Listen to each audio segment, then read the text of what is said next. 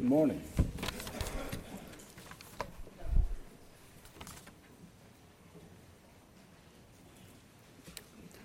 While I'm getting set up here, uh, you should turn in your copy of God's Word to uh, Romans chapter 1. Our text today is going to be uh, 16 and 17. And while you're turning there, let me introduce myself. Uh, uh, I'm, I'm Stephen Jackson. I'm a retired PCA minister. That's a small conservative Presbyterian denomination. And um, I don't want you to be too, too worried about that. I do have some good Baptist credentials. My, uh, my mother was a big worker down in the Baptist Center. She worked with uh, Reverend Dean.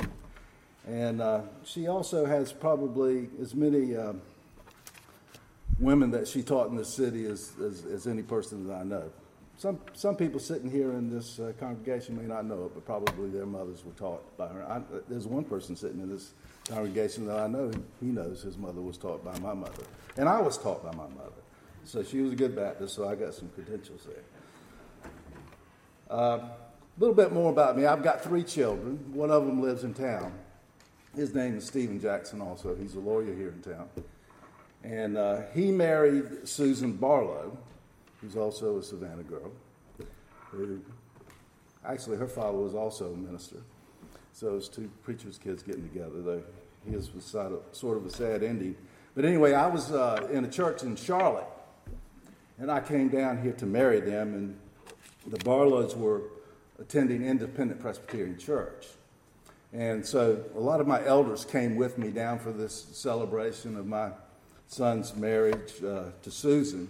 And when they got inside of Independent Presbyterian Church, of course, it's a very historic church in uh, Presbyterian circles, and they were just amazed by that big high pulpit. And so after the ceremony, all of them crawled up there. And they, uh, yeah, well, you don't want to listen to a sermon there, you break your neck looking up. But, but anyway, when they crawled up there, they saw a, a sign there. And it was a Bible verse taken from the Gospels when uh, Philip came to Jesus. Uh, there were some Greeks that approached Philip. And they said to him, Sir, we would see Jesus. And my uh, elder saw that sign. And when I retired, uh, they made a little portrait of me and they put at the bottom of that, Sir, we would see Jesus. So I want to let you know that that's what we're going to be doing here today. I'm going to try to let you see Jesus. You'll also probably be uh, relieved to know that this confession of faith that the uh, 1689 London Baptist uh, Convention is actually not the outline of my sermon. It, uh, it is the subject of my sermon. It is the subject of my sermon. And it's, it's there in everything that I'm going to say, I'm trying to faithfully take from these doctrines that have been agreed upon uh, in the church. And, but it's also got the scriptural proofs. So it'll help you when you're evaluating what I say to be able to take this home, look at what the elders of the church uh, believe. This is what Spurgeon believed. This is what all the, the great preachers in the Baptist tradition, of the old historic Protestant tradition, believed and talk So you can go home because Bob's always faithful. One of the reasons I love being here. He's just like me in so many ways his life, you can tell it every week that he changes, you can tell that he's always been learning from the Word of God, and he's always been changing. He's been changing his life in accordance with the Word of God. So, having said that, let us go to the Word of God. This is, will be the inerrant, infallible part of the, of the sermon. The rest you're going to have to check out when you go home. Paul writes, I am not ashamed of the gospel, for it is the power of God for the salvation of everyone who believes, to the Jew first, and also to the Greek. For it is the righteousness of God, revealed from faith for faith, as it is written, the righteous shall live by faith. In the year 1555, two bishops of the English church the Church of England, Hugh Latimer and Nicholas Ridley were sentenced to death for believing and preaching evangelical doctrine. The two men were tied to a stake, and they were surrounded with piles of wood, they were sitting on top of, tied to these stakes. And they were, well, burning to death was the prescribed penalty for heretics who taught or believed doctrine that was contrary to the doctrine of the established church. So, as the flames curled around them, Ridley's legs burst into flames. And he began to scream in agony. And his friend Latimer tried to encourage him. And he spoke these words. He said, Play the man and be of good courage. This day we shall light such a candle by God's grace in England as I trust shall never be put out. Sorry, I get emotional when I think of those guys. Of course, these two men were not the first to fuel the great revival of the church that we speak of today as the Protestant Reformation. Thousands had paid for their beliefs with their lives before Latimer and Ridley were ever burned, and tens of thousands would pay in the future. It's disturbing when we hear about our brothers and sisters in the Lord being tortured and killed. But you know, we hear about today and our eyes fill with tears, but it's but it's the persecutions during the Reformation are even more disturbing. Because it was carried out by professing Christians who held most of the same teachings from the scriptures that the reformers believed in. The reformers were not after starting a new church, they were trying to reform the one that they had. And the traditional, historic, believing Roman Catholic, old days anyway, confessed this. They believed that the Bible was the inerrant Word of God. Check. They believe that Christians are saved by grace. Check. They believe that Christians are saved by faith. Check. They believe that Christians were saved by the merits of Jesus Christ. Check. And that God should be glorified for the salvation of sinners. Check. I hope everybody else could check off with his Roman Catholic beliefs just like I did. Because, in fact, it is the biblical truth taught by Jesus Christ and his apostles and has been believed by all the Christian churches at all times. And by the way, the Church of Rome, the Roman Catholic Church, was a particular stalwart. It should not escape your, your notice that the book that I'm reading to is the book that was written to the Romans. All right? So the first congregation ever to hear from the Apostle Paul in regards to the truth was the Roman Catholic Church. And in fact, if you follow their history, you will find that at times they were, in fact, a stalwart for the truth, at times. But Though they had the truth, it had been corrupted by additions to this truth that were not true. And in fact, the additions to the Bible became so numerous that it was difficult to be able to discern, to discern the gospel. So the, the reformers of the church developed five principles that they were basing their Reformation on and they were sola scriptura, which means uh, solo. If you sing a solo, you're alone, right? That means scripture alone.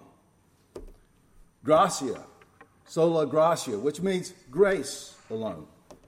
Sola fidei, which means faith alone. Sola Christa, which means Christ alone. And sola gloria deo, that means glory to God alone.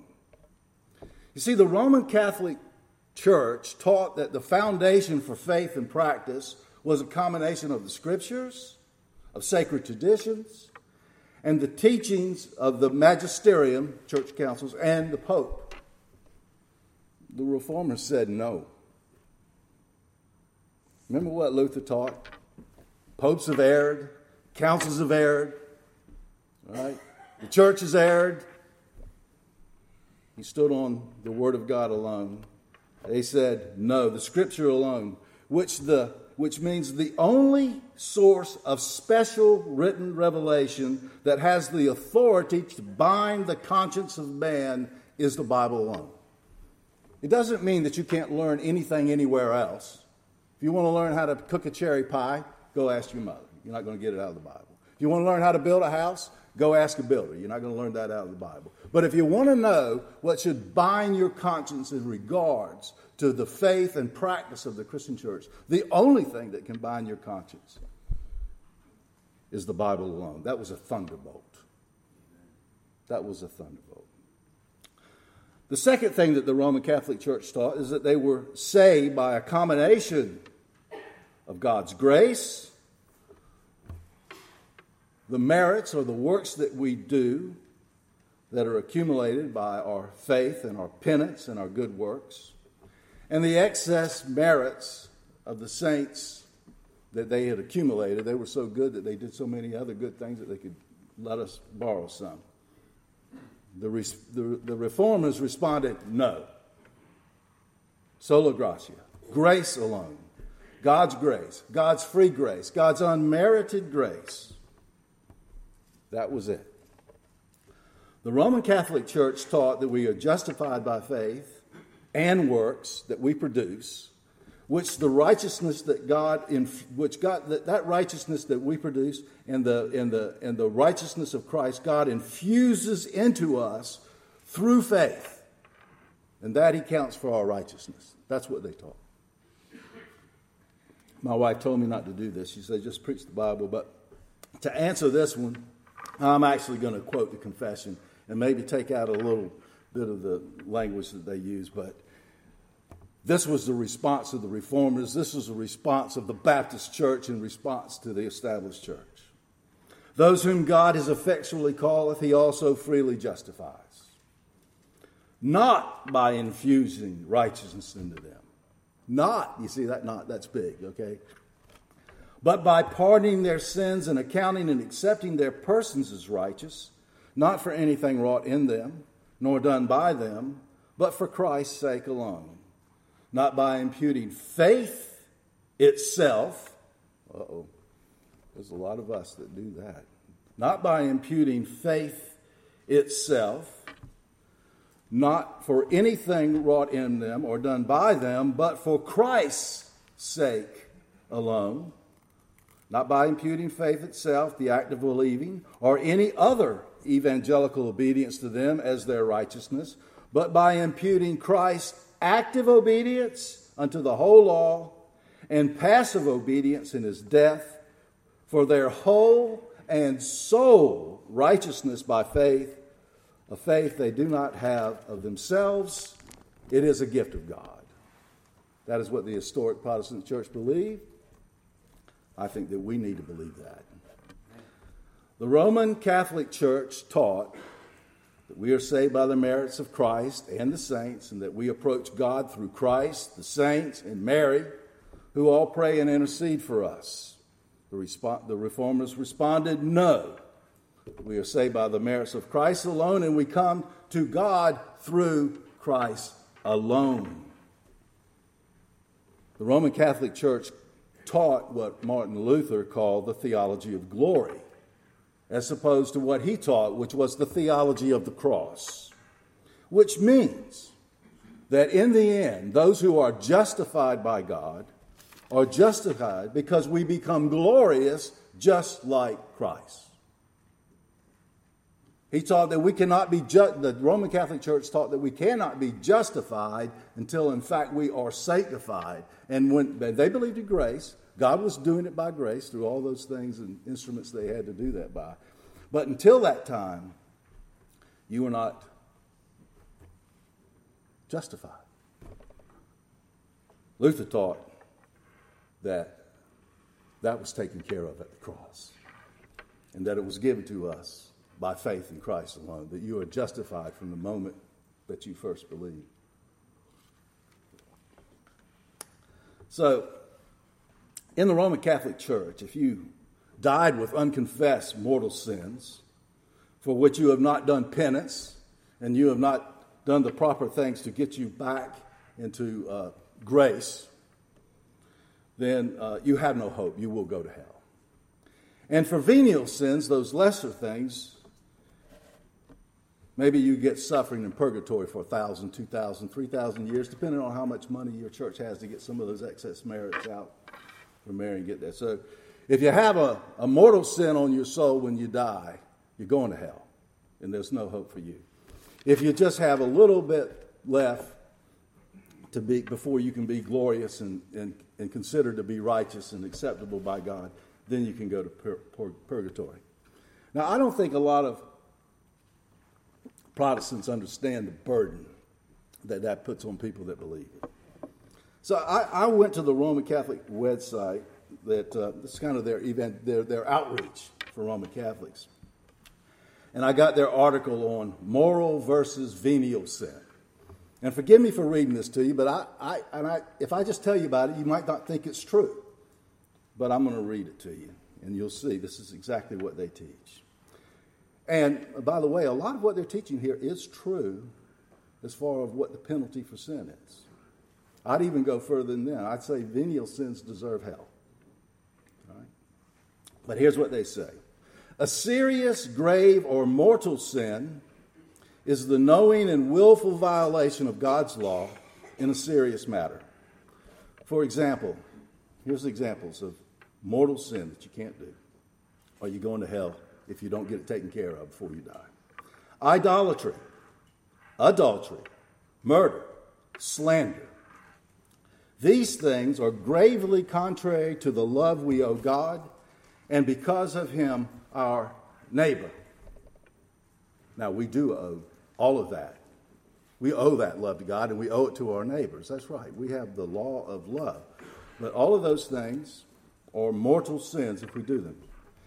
As Jesus taught when condemning, condemning even a woman, looking at a woman lustfully, sin can be both interior, choices of the will alone, or exterior, choices of the will carried out into action.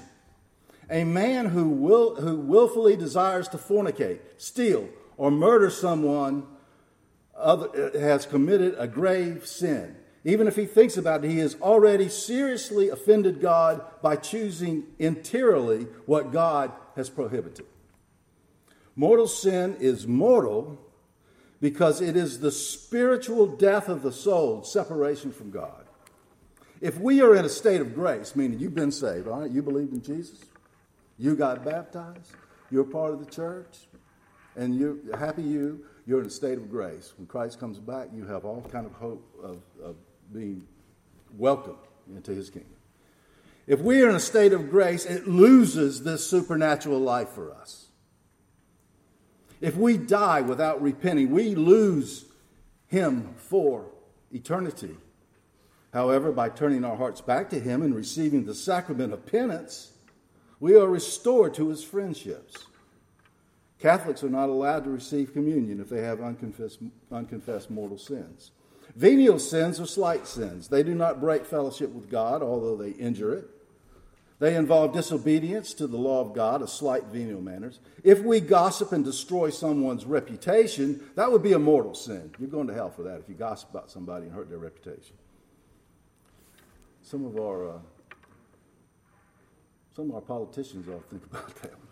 However, normally gossip is about trivial matters, and only venial sinful. It's just a little sin to gossip. Additionally, something that is otherwise mortal sin, slander, may in, fa- in, a, in a particular case be only venial sin. The person may have acted without reflection or under force of habit, thus not fully intended the action of their guilt before God, and that guilt is reduced. It is always good to remember, especially those of us who are trying to be faithful, but sometimes fall, for that mortal sin must be is, is not only must be a serious matter, but the person must know that it's serious and then freely commit it. So if you know something's a sin and you commit it, it is definitely a mortal sin. If you don't know, maybe it's just a venial sin, unless it's a real bad one like I mentioned before. These two categories of sin are explicitly to be found in the sacred scripture. That's true. I mean, sin is found in scripture. I don't know, if the Lord didn't designate between venial and, and mortal. They're all mortal in, in my book. In the old covenant, there were sins that merited the death penalty and sins that merit that, that could be expiated by an offering. This law was the teacher and prepared the way for faith in the new covenant, these material categories were replaced by spiritual ones natural death for eternal life, natural death in the old covenant, eternal death in the new. So you might rather have been born in the old covenant, I guess. I don't know. There are thus daily faults for which we must daily ask forgiveness. And then he gives a couple of scripture verses. Now, perhaps, if you follow me, and I know that was difficult, I know it's difficult to follow when someone's reading to you, but now perhaps you understand why the motto of the Reformation was after darkness, light. Perhaps you understand why Latimer and Ridley preferred to be burned to death rather, rather than put out the light of the free grace and gospel of Jesus Christ. The last solo is to God alone be the glory. And that, of course, makes sense if salvation is in fact monergistic, which means that all of our salvation is from God. We do nothing, Jesus does it all. Our salvation is 100% the work of, of God for you and in you. Now, before I go on, and I am actually going to get around to exegeting this text in a minute, there's four important facts I want to mention, and these would have been in the sermon, but I had to edit them out because I, you know, you didn't, you didn't pack lunches, and I knew you didn't. So I'm just going to throw these out, and then you can go home and think about them when you get there. But there's four points I want to make because I don't want you to misunderstand the free grace of, of, of God in Christ. The reformers did not teach that a man is free from his obligation to keep the law. They did not teach that. And that's an error. What is the law? The law is to love the Lord your God with all your heart, mind, and soul, and your neighbor as yourself. That is the law. So, any creature made in the image of God will forever be obligated to love God. That is not what they meant. Some of the people that the Roman Catholic Church condemned, who were influenced by the teaching of Luther, actually took this to mean that, you know, hey, we don't have to worry about it. We're free from the law. So G- Jesus has freed us to go do whatever we want, and we ought to do it. And if we don't do what we want, then we're denying the gospel. They, had, they formed a town of, in, in Munster and they took over the place. You know? And they did away with marriage, and so there was adultery and fornication all over the place. They were drinking, carousing, and all, all to the glory of Christ. And it got so bad, and the crime got so bad in the place, that they actually, you know, the church asked the civil magistrate, say, go out there and, and, and take care of that. And you know what? I don't even blame them for saying that. You know, they, they were killing themselves. They were, they were completely what you call antinomian. So the reformers did not teach that man is free from his obligation to keep the law. The reformers did teach that Christ is the end of the law for justification, which means the legal judgment of God that we are not guilty, that we are just, is, is not based upon our law keeping. Next, well, in addition, we are not declared righteous because we love perfectly, but because of Christ and his righteousness imputed to us. Third, being sanctified is not optional. God does not, God does change you. All right? I know that justification is by faith alone in Christ alone, and we have nothing to do with that, his righteousness alone. But the Roman Catholics were right. Don't, don't get to the, to the point where you think that there is not an infused or a righteousness that, that God is working in you. That's what regeneration is. That's what sanctification is. The difference between the reformers and the Roman Catholic Church is they believe you had to be sanctified in order to be justified. And the reformers said, no, no. If you're justified, then you're going to get the gift of sanctification. Right? Love stems from Christ. You don't get Christ because you love. You love because you get Christ. That was the big difference, all right? I, I, want you to get that in your, in your mind. It's very important. I know you got this. I hear, the reason I come here is I hear this gospel preached all the time. I love it. Number four,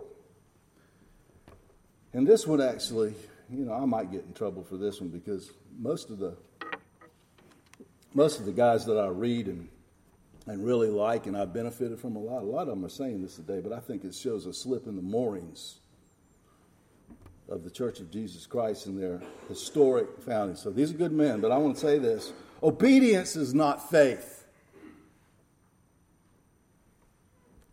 You hear of the obedience of faith, but I will have you look at that. I will have you look at this confession right here for a minute. Let's see if I can find this.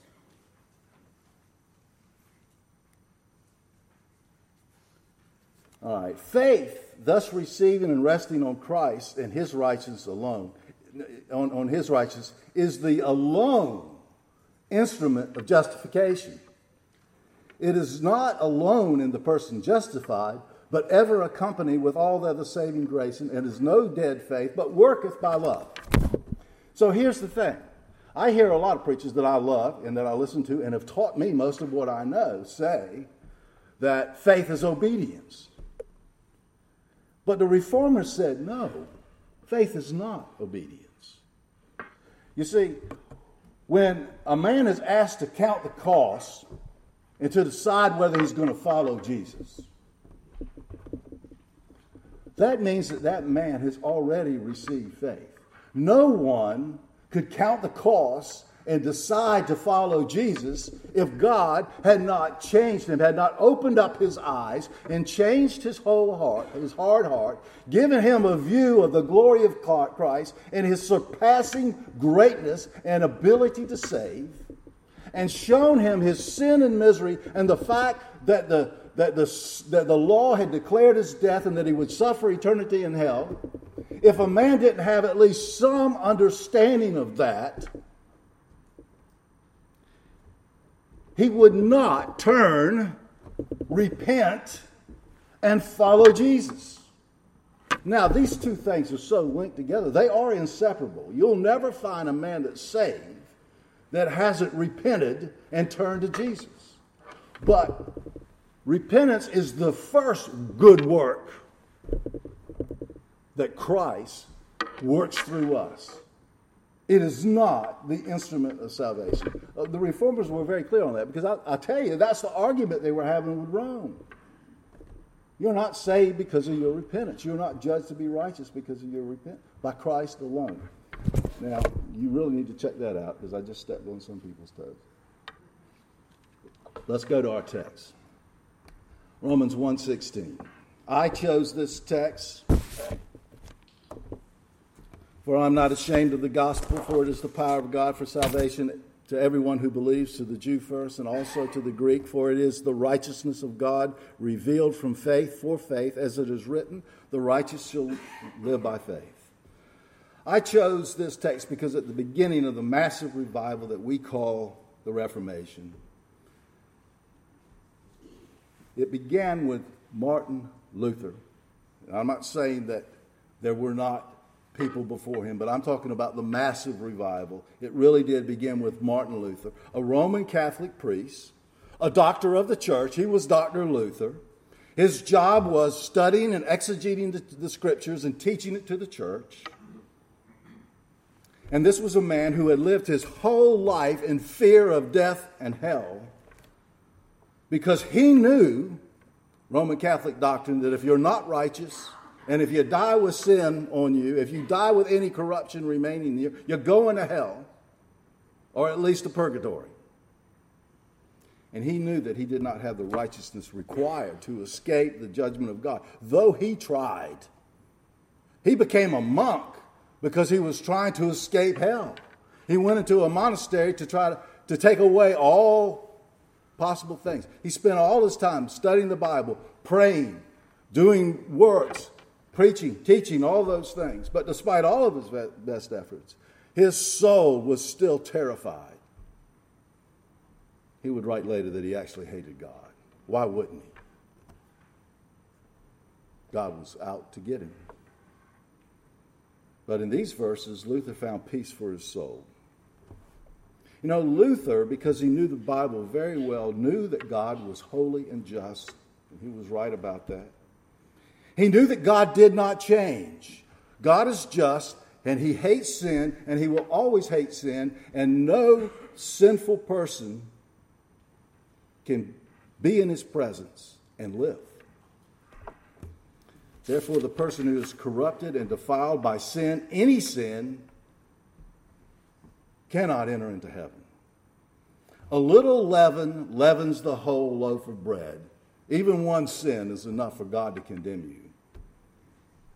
A sinful creature has reason to fear God because there is no place to hide for him. Luther knew what we've kind of forgotten in this age that in Him, in God, we live and move and have our being. I'm going to say something a little different to you now. Maybe you haven't heard this before. But the environment of man is God. I know you think the environment of man is God's creation, but it's God's creation. It's God who upholds this creation. This creation wouldn't last a moment if God, through his power, was not manifesting his glory and his attributes through his creation, of which we are the chief and pinnacle of this creation. So Luther knew that man, as long as man was, would always relate to God somehow. You can't escape it. And he knew that God didn't change, and so he knew Yes, God is love, and He can relate to His creatures in love. Yes, God is mercy, and He can be merciful. But if you're a sinner, how is God going to relate to you? With wrath, with justice. People that are in hell, I'm not saying hell is a literal burning fire. I don't doubt that it is. It's going to be a physical, physical punch. But people in, in hell have moved to the state where they're under the constant experience of God. But it's the constant experience of the wrath of God. That's what Luther knew because he was a good Bible student. He also knew that sinners living on the face of the earth were not experiencing God's full wrath now. And that was only provided for them because of God's mercy. Give man time to repent from his sin, to turn and be purified so that they might be able to face God at the judgment that was coming. So, what brought Luther to the conclusion that God would justify sinners? Right? If God doesn't change and he always hates it, well, how what came to the conclusion that he would justify sinners? And that and the reason is because he came to the conclusion, based on these verses and the rest of the teaching of Romans, that the work of salvation was 100% God's and depended on no contribution from man. Let me make it a little clear. Not only is our salvation 100% God's, everything He's done for us and in us, but if we even were allowed to make a contribution to our salvation, it would ruin it. That's why when the Galatians wanted to add for their justification, keeping the law, so yeah, I'll be complete if I do this. Yeah, Christ has done all this for me. He's forgiven my sins. But now I'm going to do this to stay in a good relationship with God. That's what the Judaizers were telling them.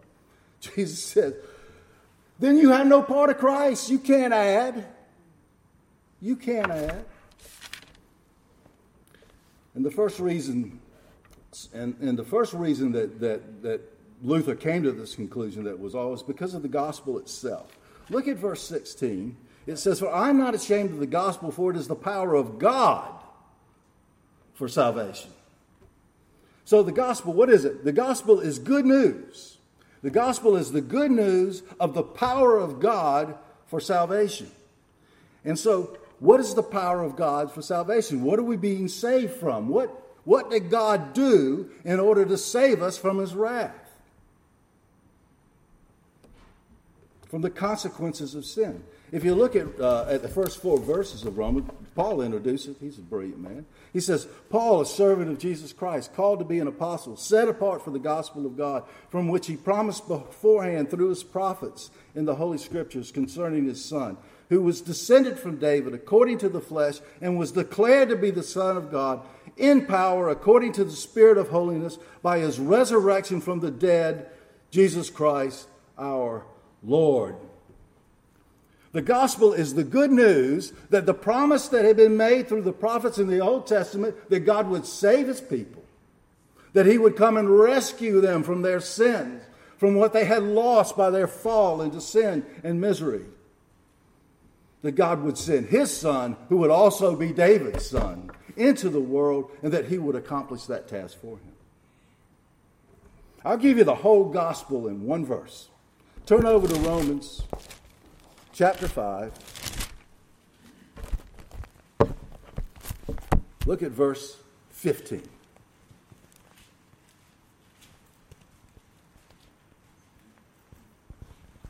For the free gift, it's free, is not like the trespass.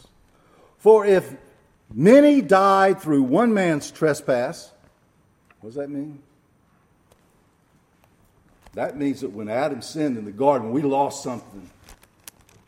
We lost something that now threatens us.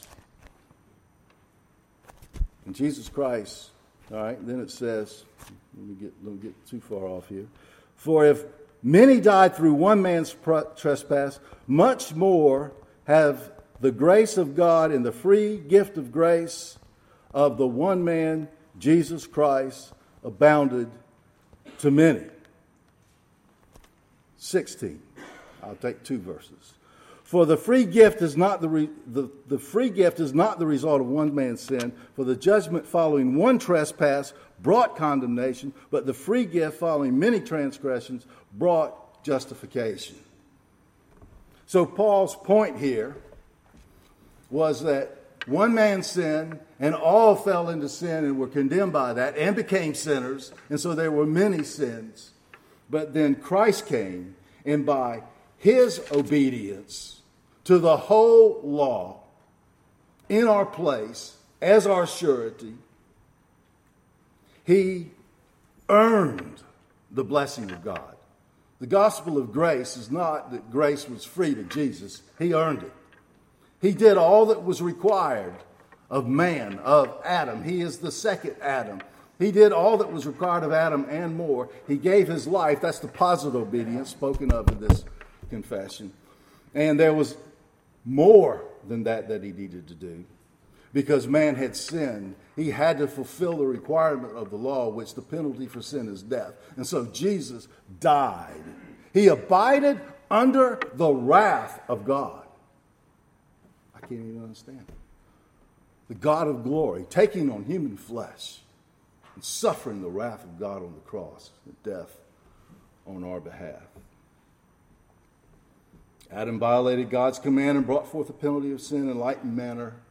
Jesus saved us from sin and its consequences by perfect obedience to the law of God, which because of sin not only required perfect obedience, but the satisfaction of sin. Now, I know most Americans are rugged individualists. And they do not like the idea that their sin of their father Adam could possibly put them in a position where they were born in this world already condemned because of the corruption that they inherited from him, that was imputed to them because of what he did. They think that they should stand on their own bottom and be, be judged for what they are and what they do, that it would be unfair if, in fact, God was to judge them in Adam. I've got two things to say about that. First, if you think that way, You're thinking that way because you're under a philosophy other than the Bible's. You better go to the Bible alone. Perhaps you do not understand the unity of the human race.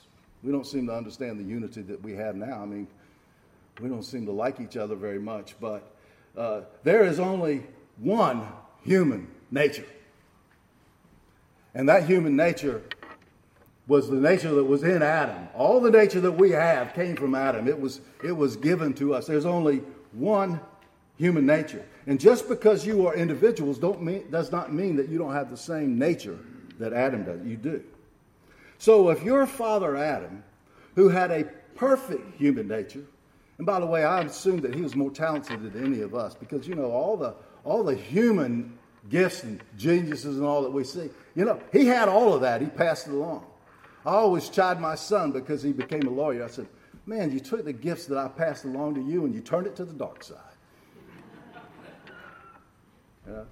But you think about that. Your, your father, Adam, everything that all of us have, it's been distributed out. But, but Adam, he, he had it all. Yeah. So he, he had a perfect human nature. He was not a sinner. He was not prone to sin. He was free. And he was placed in a perfect environment. And he was given the whole world. You know, Jesus said, what good does it do a man if he, if he gains the whole world and loses his soul? Adam is made and he's perfect and he's, and he's got this beautiful wife and he's given the whole world and he still managed to lose his soul. How did that happen? Well, he had the whole world with the exception of the tree of the knowledge of good and evil. You got all the trees to eat from. You got all the land, it's all yours, all the oceans, all the, all the animals are under your command and under your control. You're to go out and subdue it and populate it. What a great future. And you had an eternity to do it. You weren't going to die. So you had this one thing that God set aside. And then he was warned by God that the penalty for eating was death. And that's because there's a creator creature distinction. God was made in the image of, of Adam, He was the ruler of the earth under Adam. I mean, under God, I'm sorry. He was the ruler of the earth under God. He was the image of God on earth. But there was still a distinction between the creator and the creature. So, the ability to determine, to determine or the knowledge of good and evil was not up to Adam. The law of God, what is good and what is evil, is eternal.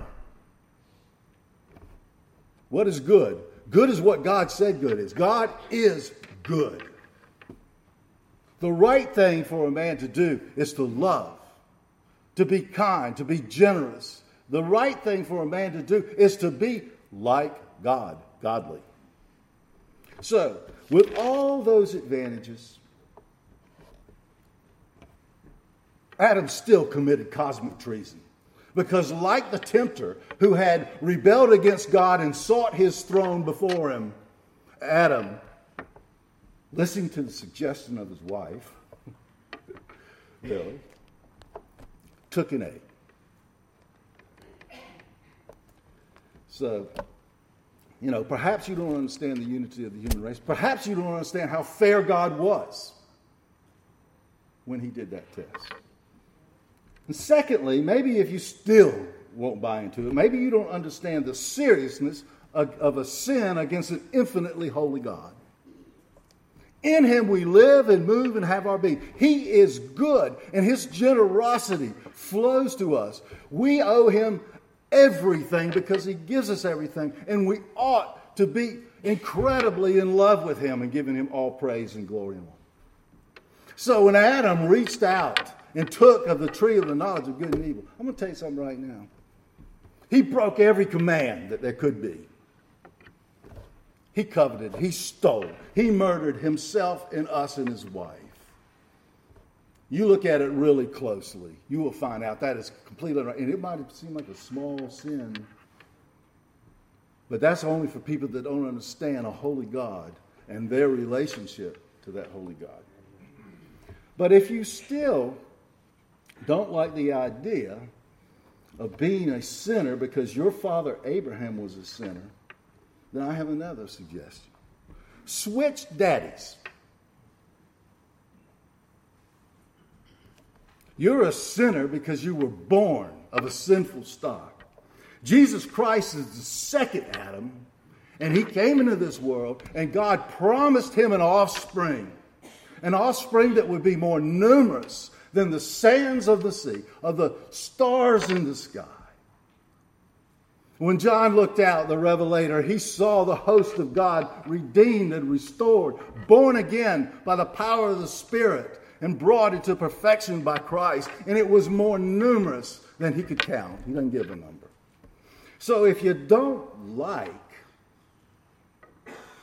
being a sinner and being the son of a sinner, switch sides. Go from being a relative of Adam the first to an offspring of Adam the second, Jesus Christ. This is the good news for sinners that Jesus has secured 100% of the blessings of God and he has paid 100% of the penalty of the law for sinners. The gospel is monergistic.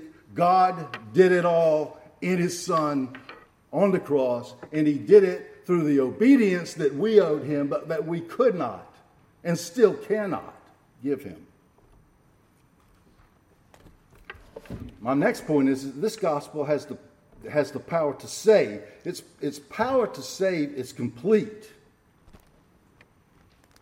Whatever the penalty resulting from sin, whatever Adam lost, Christ's work is more than sufficient to repair, to heal, and to reconcile. Sin made us subject to God's judgment. Jesus' life and death more than reversed the guilt penalty, guilt, the verdict. The moment you first believe, right? Christ has already reconciled you by his life and death on it, but you don't, you don't have possession of it yet. But the moment you first believe, the moment the Spirit of God opens up your, your heart, gives you a new heart, gives you eyes to hear, gives you ears to hear, gives you eyes to see, ears to hear, that moment, that declaration of guilt and of curse is totally reversed. That's why Jesus spoke of two resurrections. The first resurrection is was happening, he said, even in my day, that the word of God is going out, and those who hear are raised to life. The Bible says the moment you believe in God, you have eternal life. That's not something that you earn. That's something that Christ earned for you. And you get it by faith alone. And by the way, you're not going to lose it. Luther couldn't understand that. Because if the gift that Christ gave you is eternal life, and you can lose it the next second because you had a bad thought, then it wouldn't be eternal, would it? Sin made us subject to God's judgment, and Christ's life of obedience and his obedience unto death reversed that verdict. Next point. When Adam sinned, Adam lost his freedom, and we lost our freedom. He became, a, he became a slave to Satan. He became a slave to his own corrupted nature. Turn over to Ephesians 2 1 through 3. You're familiar with this, it's preached here all the time. But read it again. And you were dead in your trespasses and sins in which you once walked, following the course of this world, following the prince of the power of the air, the spirit that now works in the sons of, of disobedience, among whom we also once lived in the passion of our flesh, carried out by the desires of the body and the mind, and were by nature children of wrath like the rest of mankind. When man sinned, he lost his freedom. He became a slave to Satan. He became a slave to his own sinful corruptions. Jesus broke the power of reigning sin in us. Christians are different. Bob's been laboring. He's been laboring to show that, you know, you need to make your calling and election sure to see if there's any marks of the power of the gospel in you, of, the, of God working in you to do his will, of, of you becoming a person that's not enslaved to the world, that is not enslaved to Satan. And God does break the power of reigning sin. Not only that, the Holy Spirit protects us from the evil one. We are not strong enough. You're not strong enough or good enough to do it on your own, okay? Ask Peter. You know, because when Jesus says, you know, when they came to get Jesus, Peter jumped up, took out his sword, and he was ready to die right there on the spot to protect his Lord because he loved him, because he wasn't going to see him taken and humiliated. What happened just a few hours later? He denied Christ. I don't know what the early church fathers and all were thinking of when they said, if you commit a mortal sin. They actually, the Roman Catholic Church actually at least be- believed in the forgiveness of sins. You had some people that went so far astray from the gospel early on that they believed that after you became a Christian, if you committed a mortal sin, that was it. That's why Constantine delayed his baptism, and many Christians delayed their baptism until they were on their deathbed. because that's what they believed. If I sin after I've been washed clean, that's it. I don't get a second chance. That's why you got in the Apostles' Creed, which is a sixth century doctrine. I believe in the forgiveness of sins. You know, you got to watch churches. Just like us. They are sanctified and purified and instruments of God to go out and to do His will, but they are corrupt. But He's working on them, and He loves them. So Jesus died to make us free. But there is one difference between this freedom that we have and justification. Justification, the verdict of not guilty, innocent, righteous before God, is 100% in this life to every single one of you. Every single one of you has the same standing before God based on the righteousness of Christ. But freedom begins now, but it will not be yours completely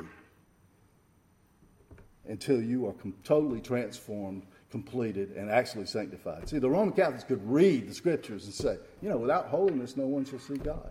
You're right.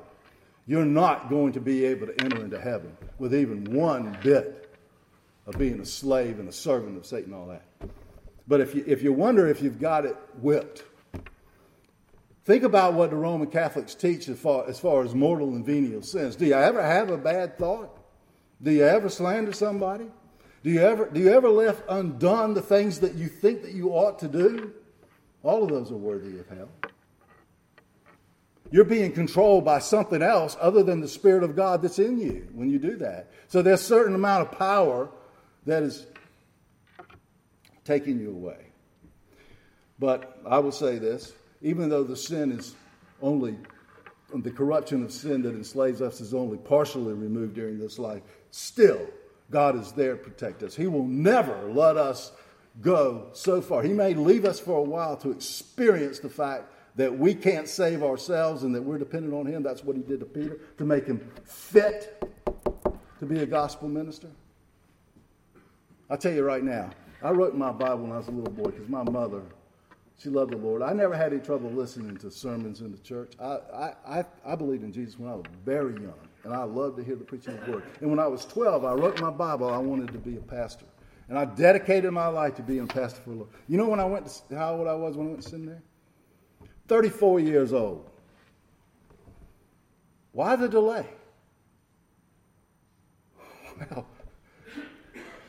I thought that I believed in Jesus and therefore that I was good. I believe that, you know. I knew that I was a sinner, but I knew that Jesus forgave me, and therefore I thought now I wasn't a sinner. Then I became a teenager.